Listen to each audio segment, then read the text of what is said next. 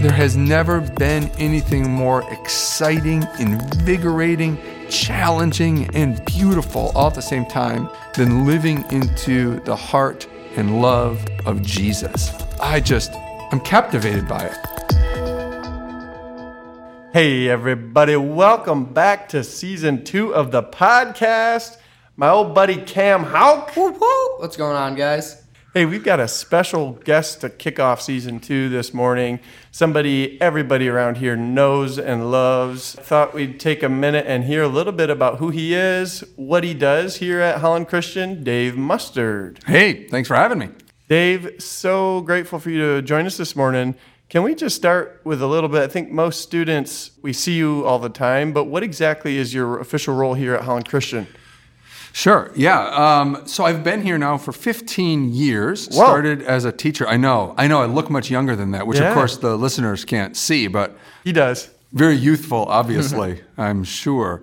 Um, and yet, yeah, it's been 15 years, and I've loved it. I started as a teacher. Um, I taught world history and U.S. history for one year, um, and then the next year I started teaching world history and psychology um, after coming in for a, a portion of time teaching Bible as a long term sub for one of our teachers who um, had to take some time off for a medical reason, which was actually my the, the bulk of my education was in biblical studies. But then for a teachable major, I chose history and communication arts as a minor. Uh, and a minor in psychology as well. So that's launched my career here. And through kind of a bunch of different administrators and visions for the institution um, to be more intentional around this idea of faith formation and faith development. A position was created of being the director of faith formation for Holland Christian Schools, uh, looking pre K 12 to say, how are we walking intentionally with students?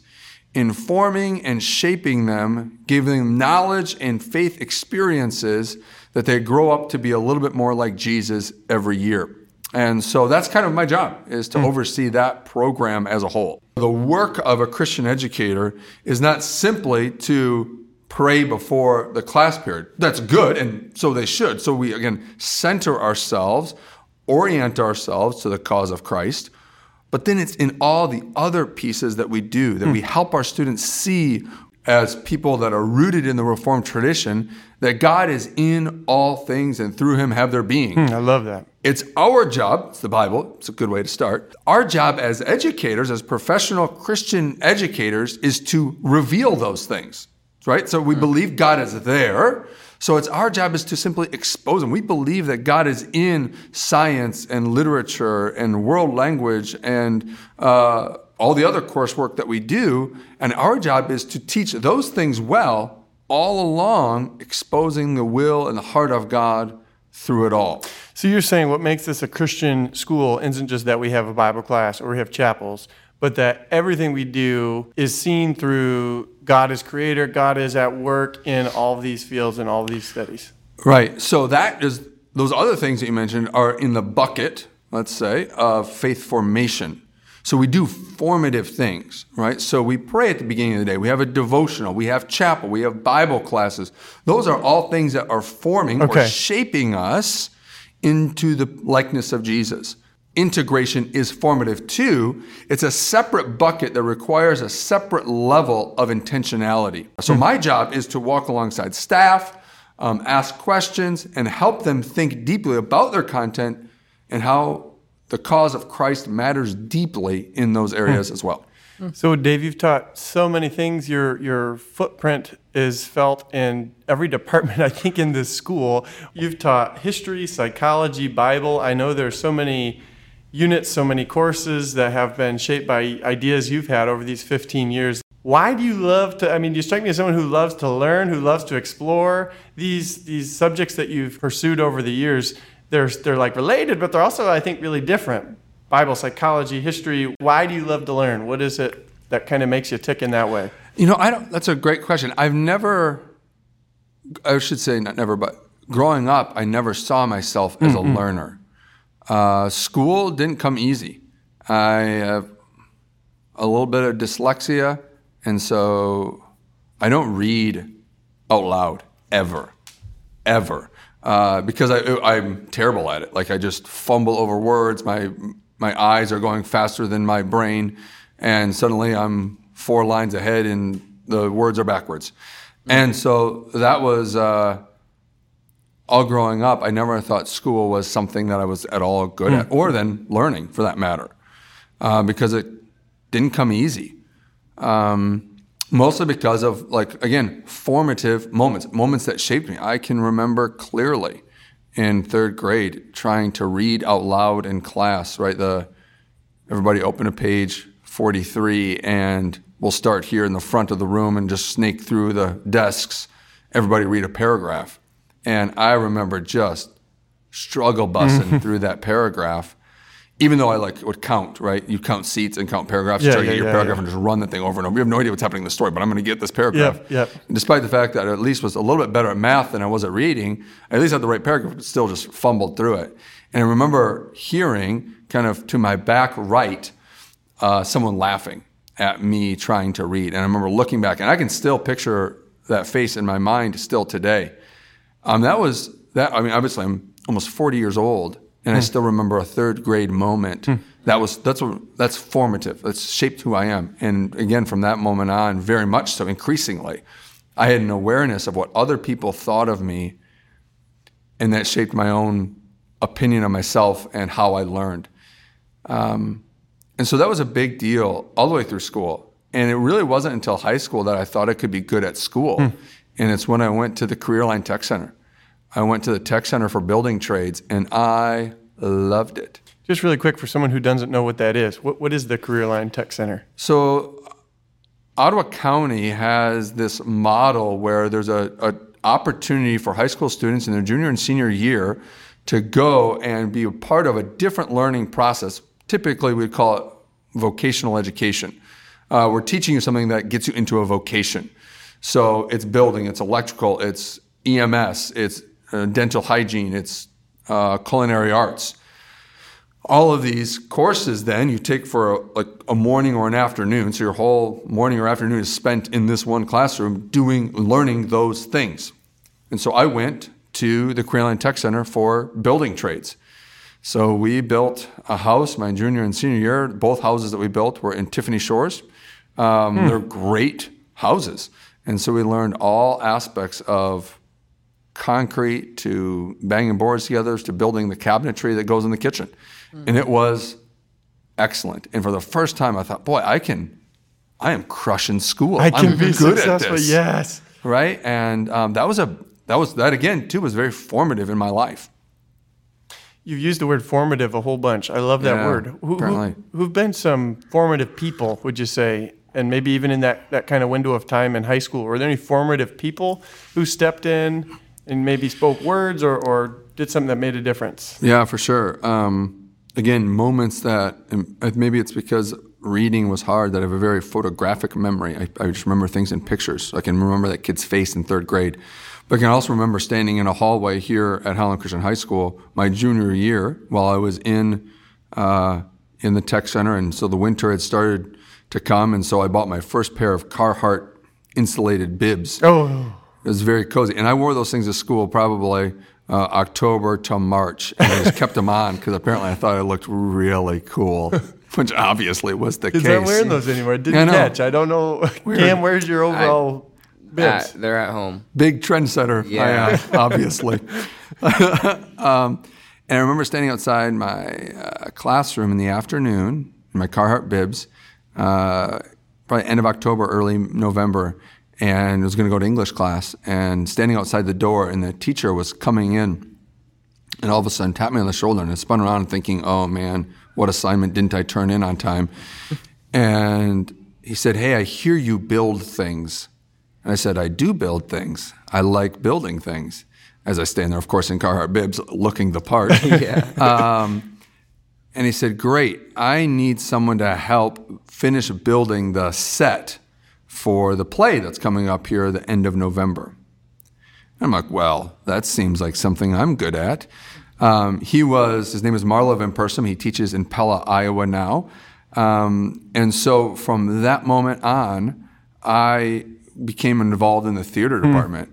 and that is probably one of the top five most formative moments in my life. I, I attribute Tech Center and that moment of joining the theater department as large contributors to why I'm in education. um, which is crazy, right? That I would think of Tech Center and like joining an extracurricular as why I became a teacher. Um, but it is. I think it's because I felt a success in school and then became involved in the stuff of school. Um, and I just fell in love with doing theater stuff. Um, and again, maybe uh, not knowing it at the moment as a junior in high school that I, I just joined because I was good at building stuff. I didn't know that I loved stories so much. Um, and so the whole idea of a play or a musical uh, really captivated me in understanding like how does this all fit together.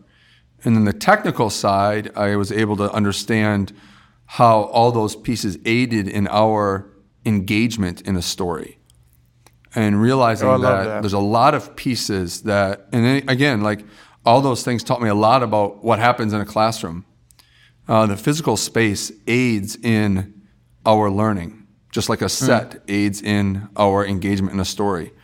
Um, the lighting in a story also changes how you learn um, which makes sense, right? You turn off all the lights, all the kids go to sleep. So like we understand that. And yet to think about every aspect of a classroom matters. And so therefore, that I think then in my uh, education and becoming a teacher, like thinking about again faith formation and faith integration, that matters. The intentionality that I put into that matters deeply. And I think I started to learn that as I thought about theater and how all these pieces matter for the telling of that story. The telling of a story of what God is up to in our world and how all these content areas that we teach in a school pour into that, so too does the cause of Christ and how that matters in our teaching. All that stuff is a big deal for me. And I learned that because I joined these kinds of things. This is like Dave. For me, this is like watching the prequel to a friendship that I love and have been blessed by for years and years. Knowing you, somebody who lo- who loves musicals, you know, whenever we're in the car, it's typically musical soundtracks going on. I mean, I'm super manly, so I don't know what vehicle you're riding in. It's obviously not sorry, mine. I, to give that detail away. It's a truck, by the way. It's a Continue. truck. It is a, such Truck. a manly Yeah, truck. very- you should yes, see it. It's, it's- crazy. Uh, Spikes on the. Yes, lots of lots of swords down the sticking out swords. I don't know what that But that's so great that you just took us back to this moment when a teacher said something, just noticed, and yeah, it's crazy to me just thinking about what's what's the I don't even know the teacher Marlo. Marlo Van Persum, MVP, we called him because that's Okay. his, his initials. if Marlo, there's so many moments I have in my day where it's like, should I say something or should I, you know, just and realizing how him saying, I'm going to notice this kid, I'm going to say something, and how that's really tra- changes And I'm here. everything. For, Totally. Yeah. And now your impact on so many lives here, that, that's crazy. Yeah. All goes back. I blame him. to this I moment. mean, really, Marlo, Uh, this is yeah. your fault. It is, and I have told him that explicitly. I've I've spoken Oh, cool. at a Good. conference out in uh, Iowa. At the Heartland Convention, I, and he was in the crowd, and I'm weeping on stage, Hmm. which is very abnormal for me, if you know me, obviously. It is. Uh, mhm. Uh, again, very manly person over here, uh, and yet, um, in, in telling it in front of him, which he's known, Hmm. but again, telling a crowd of people, again, just the impact that we have as educators on the orientation of students. Um, it is one of my favorite things to do is to talk to students and say, hey, I think you should think about being a teacher. I mean, I don't take that lightly because it is. It's a it's a tough job. I tell them you'll never go home, uh, and not just like physically you will, but emotionally, mentally, and spiritually you don't. You carry what these students are going through with you every day and every moment, and so it's a it's a it's a burdensome job, and yet there are students walking these halls right now that for the cause of Christ, they should be teachers hmm. because they've got it. And it's fun and intimidating to say that to them because I, I know the weight of those words because those words weighed on me. And 15 years later, here I am. Um, and so those are those are really kind of really humbling moments for me and, and I think really sacred moments to talk to students. And it's not just in, in the area of education, just to talk to students and say, this is what I see in you. This is who, who other people are saying. I love, I was challenged once by a former colleague, Josh Rumsa, we're sitting at the lunch table, and uh, a kid is coming through the lunch line. I'm like, man, that kid is great. I just this, you know, I told a little story about something I saw him do, and Rumsa just shouts out, said, "Hey, Billy!" We'll say Billy because I don't know, it wasn't his name. He says, "Come over here." He said, "Mr. Mustard was just bragging about you and what and what you just did," and I'm just sitting there like awkward, right? This is super awkward moment, and finally that kid leaves, and after we like pump him up a little bit, and Rumsa says to me, he says, "I've I've made a decision to never talk well about somebody behind their back." Hmm.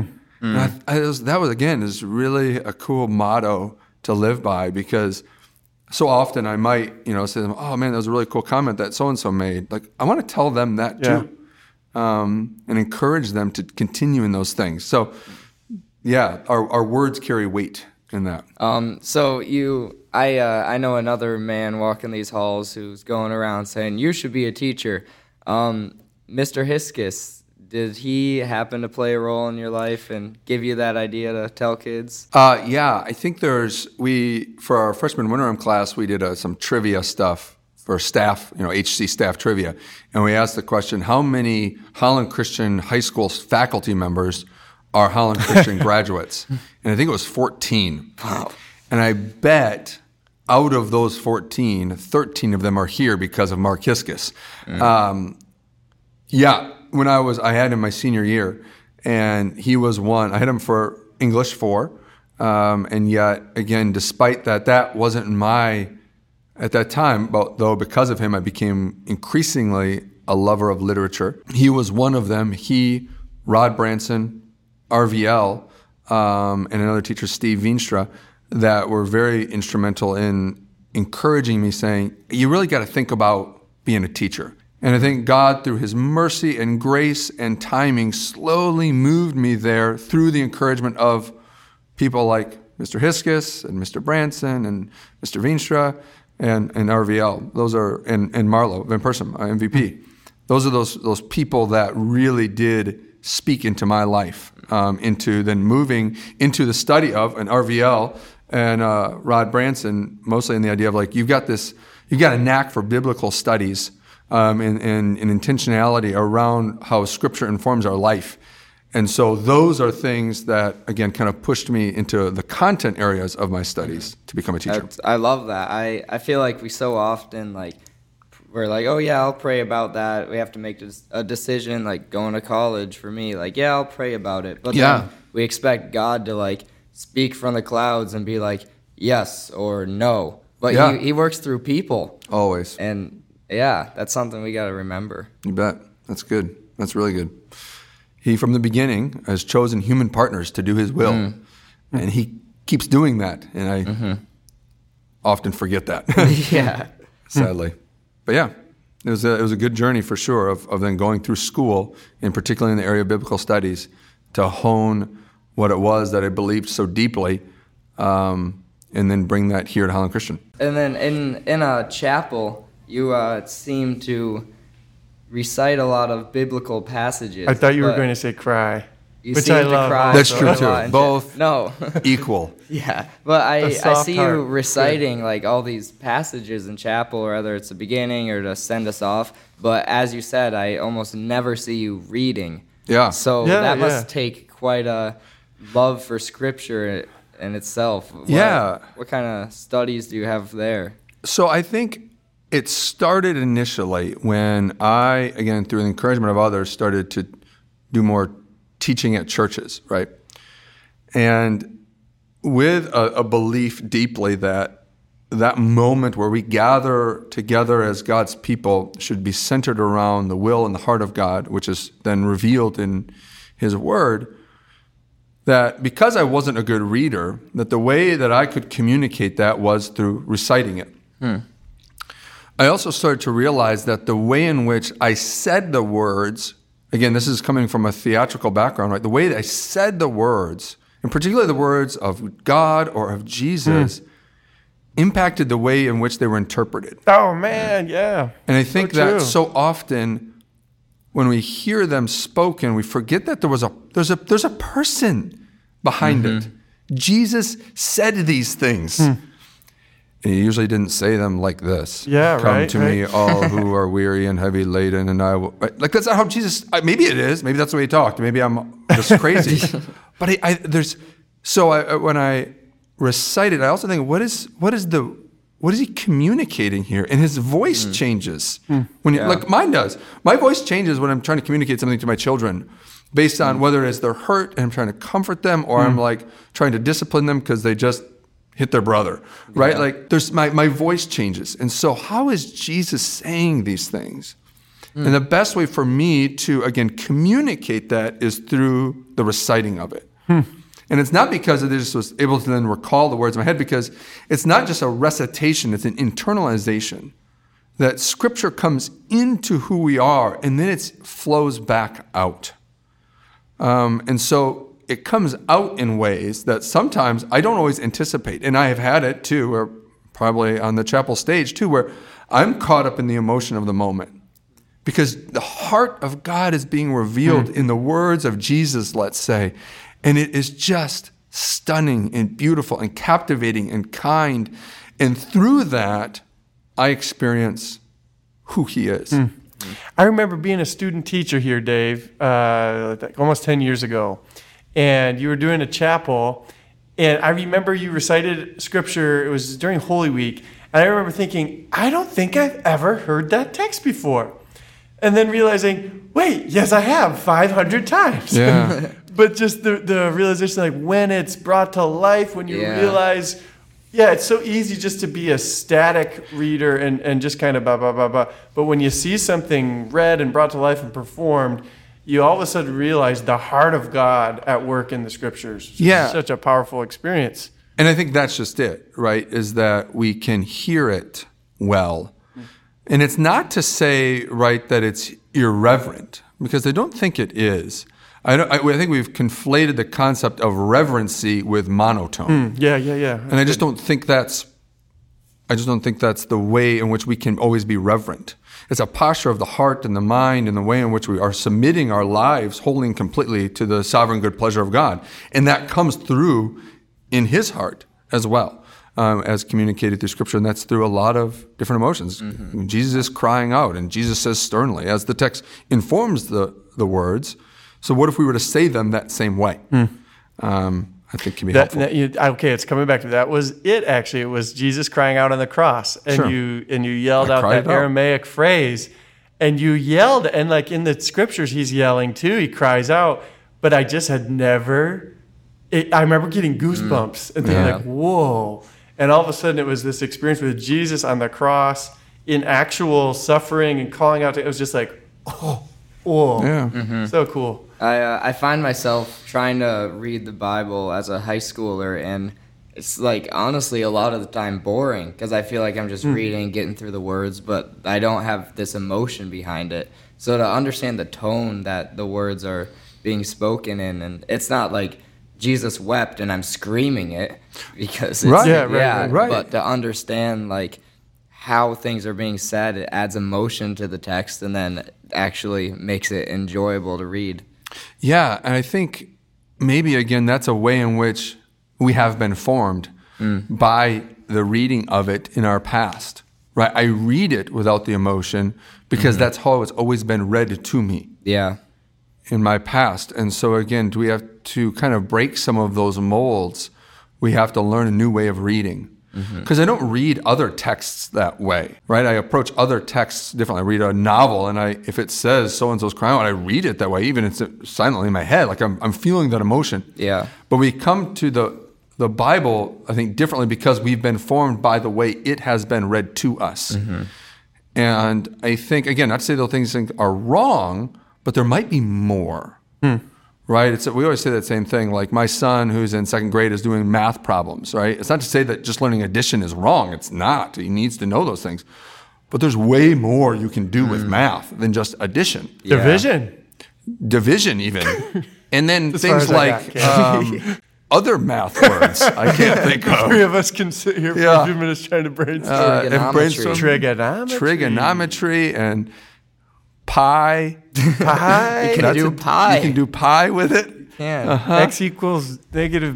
Uh, seven Anyway, I think that like, there's there's more, Yeah. and I think that's what.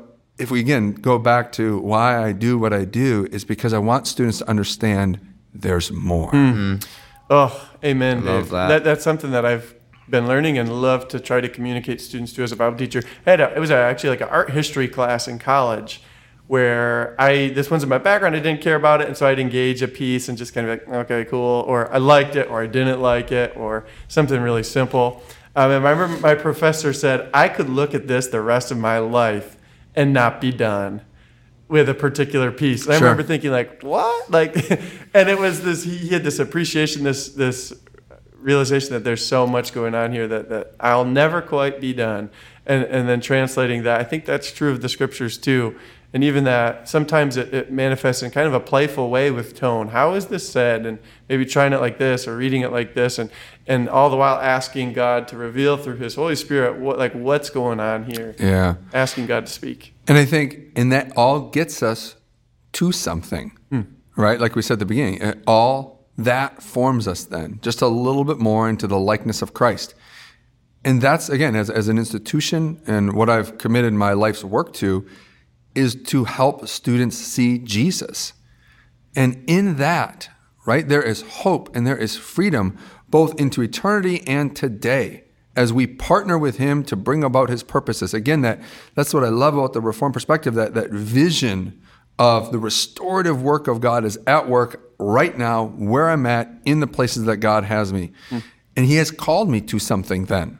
Um, the the the hope of eternity is there for sure, but there's also hope today. It's why the things that we have walked through uh, through our right tenure here, my tenure here at Holland Christian, of of the difficulties, the the deaths, and the tragedies, we walk through it with hope, hope of where those who we have lost might be in this moment, but also hope for us as we continue to walk here together. Um, and that is, I can't imagine walking through life without that. And without people like you as we walk this together.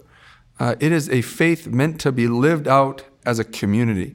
And so it is so humbling to do that here every day. It's why summer is a nice little break, but boy, oh boy, are we clawing to get Yeah, yeah. back together, walking, living, doing life together in a way that brings about the kingdom. It's just, it's a great place to be. Hey, can I ask you a really simple, kind of annoying question right now? I've got a four year old, a two year old, and a one year old. The two year old, especially, is just saying why about everything. You keep talking about becoming more like Jesus. What is it about this Jesus guy that so captivated you? Or, or just put simply, why do you love Jesus? So there's a, again talking about formative moments. My senior year of high school, my our Bible teacher um, Rod Branson was we were in, in Bible class, and he was talking about how there was a Marilyn Manson concert coming to town, and um, this was right after the Van Andel Arena was built, and so Marilyn Manson coming to Grand Rapids was a big deal. Cam, do you know who Marilyn Manson is? I feel like I've heard the name. Couldn't tell you anything beyond that. Bites off some rat heads on Yeah, he got was got notorious for doing things that were sensationalizing uh, a performance into the level of the grotesque or, or things like this. And not a fan of Jesus, we'll say that, um, or, or, or, or explicit follower of his. I don't know about now where, where he's at in life, but in 1999, that was the case. Um, and so there was a lot of stuff being written about this concert coming to Grand Rapids, right? The, the center of where there's a, a large faith community. And our Bible teacher, so the, all these writings are like, oh, we got to come and we got to boycott, we got to picket this showing up. And our Bible teacher just said, what if it would happen if, you know, a group of people went just to be Jesus, to hmm. show love and kindness and to, to, to just have a presence. And so my friend and I looked at each other like, well, we should probably then go to do that. and so we went up after class to our teacher, Mr. Branson, said, so what are you doing tonight? And he's like, I, um, nothing. Why? He kind of forgot that he said that. right? he says, well, we're, you want to go? We're going to go. And it was this great moment. Again, I can just totally picture his mind being, doing backflips like, oh no, what have I said? what is the principal going to say when I tell him I'm going to take kids to the Marilyn Manson concert? But he did. We all piled in He Mr. did. Branson's. He went to a Marilyn Manson uh, concert with with- you and an ocean. Well, and five of us. Yeah. Five of us It's the his worst when friends. students Yes. do what teachers tell them. It- Yeah, it's, oh, it's man. dangerous. You got to be careful. Good thing there's no Instagram or and something he, back then. I know. And so we all in Mr. Branson's minivan went down there. And I mean, I could tell a lot of stories about that moment, but one of them being we ended up sitting in a circle with some other folks doing the same thing that we were. Mm. And a guy sitting next to me, we're just kind of sharing our faith journeys. And the guy sitting next to me says, you know, had one of those stories of, you know, I was deep into drugs and Christ saved me. Um, and I'm so blessed to be called his own and live in that hope. And then it was my turn. And I remember saying, man, I, I don't really have a, a, a really good story. I've always known the love of God through his son Jesus. And he was sitting to my left because then he grabbed my left arm. And I'm like, oh no, who is this one? now what happened, right? And he just looks me square and then I look over to him and he looks me in the eyes and he says, that is the best story I've ever heard. I'd give Wow. anything to be able to say that I've known Jesus my whole life. That changed me, obviously, um, because what a gift, right? What a gift to have walked with Jesus my whole life. Um, and so I've, I've never known life apart from that hope. And I bless God for calling me that early in my life uh, that I don't know life without Him. Um, and yet, every step of that has drawn me closer into His heart, into His love. I remember for the first time sitting on the shores of the Sea of Galilee and thinking, this is what my Jesus saw. And for the 1st time, he became like a person. He was always this idea, hmm, hmm, right? Of, hmm, oh, I'm, yeah. he was historic. I know he would live and all these. I know that all happened, but it became really visceral when I saw the same sights that he saw. Even though in his divinity sees all things, but like he was, he sat there too. And that just blew my mind. And then that increasing call to say, Come follow me, take up your cross and follow me. I just, there has never been anything more exciting, invigorating, challenging, and beautiful all at the same time than living into the heart and love of Jesus. I just, I'm captivated by it. And I can't think outside of it mm. because of his love and grace. So Amen. Whew. You were a high schooler once, I'm sure. I As was. We've talked about a little kind bit. of been for the last 15 or 20 Yeah. years. Um, if you were to be able to go back to your high school self and have a little chat, what would you say? Oi. I think just that. Like, oi, what are you doing? Ah, why do you keep wearing those Carhartt bibs all day long? It's hot in there and you think you're cool. Um, I think I, I can, it was in classroom 31, which is now where the teacher's lounge is. Um, and it was in Mr. Baker's class. He- I had him freshman year for math. He taught math because Mr. Baker can teach all things. um, and I remember making fun of a student. Um, so I would look cooler. And, you know, in hindsight, you can see that it was based in my own insecurities and all these things. But uh, Philip Zimbardo, a famous social psychologist, uh, one of his lines that I love is psychology is not excusiology. Um, knowing that that was those that mockery I made of that student was rooted out of my own insecurities as an excuse my behavior. It gives understanding to how I might address the behavior moving forward, uh, but it doesn't excuse it. Um, I would I would just I would like to talk to myself about looking beyond myself. Um, I think again, looking at the life of Jesus, he obviously models that perfectly. As he looks around and sees clearly those around him, and he sees into their heart, um, which I think is, is, is both rooted out of his divinity, but also just because he was paying attention.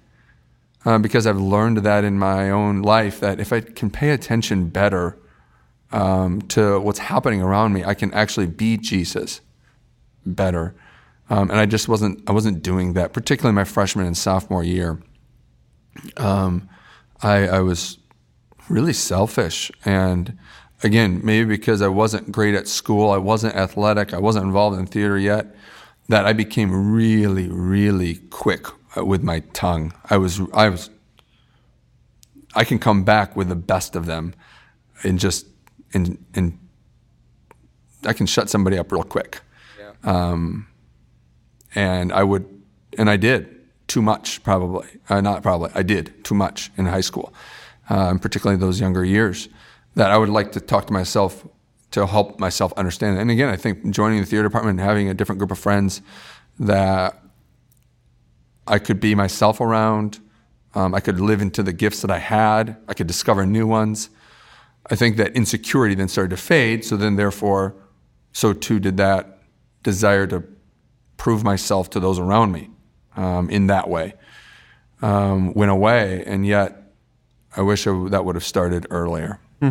Yeah, um, I mean, as a high schooler, I can speak into the ability to say something to tear someone down is a lot easier than the ability to go out of your way and try to build someone up or be like, "Hey, nice job."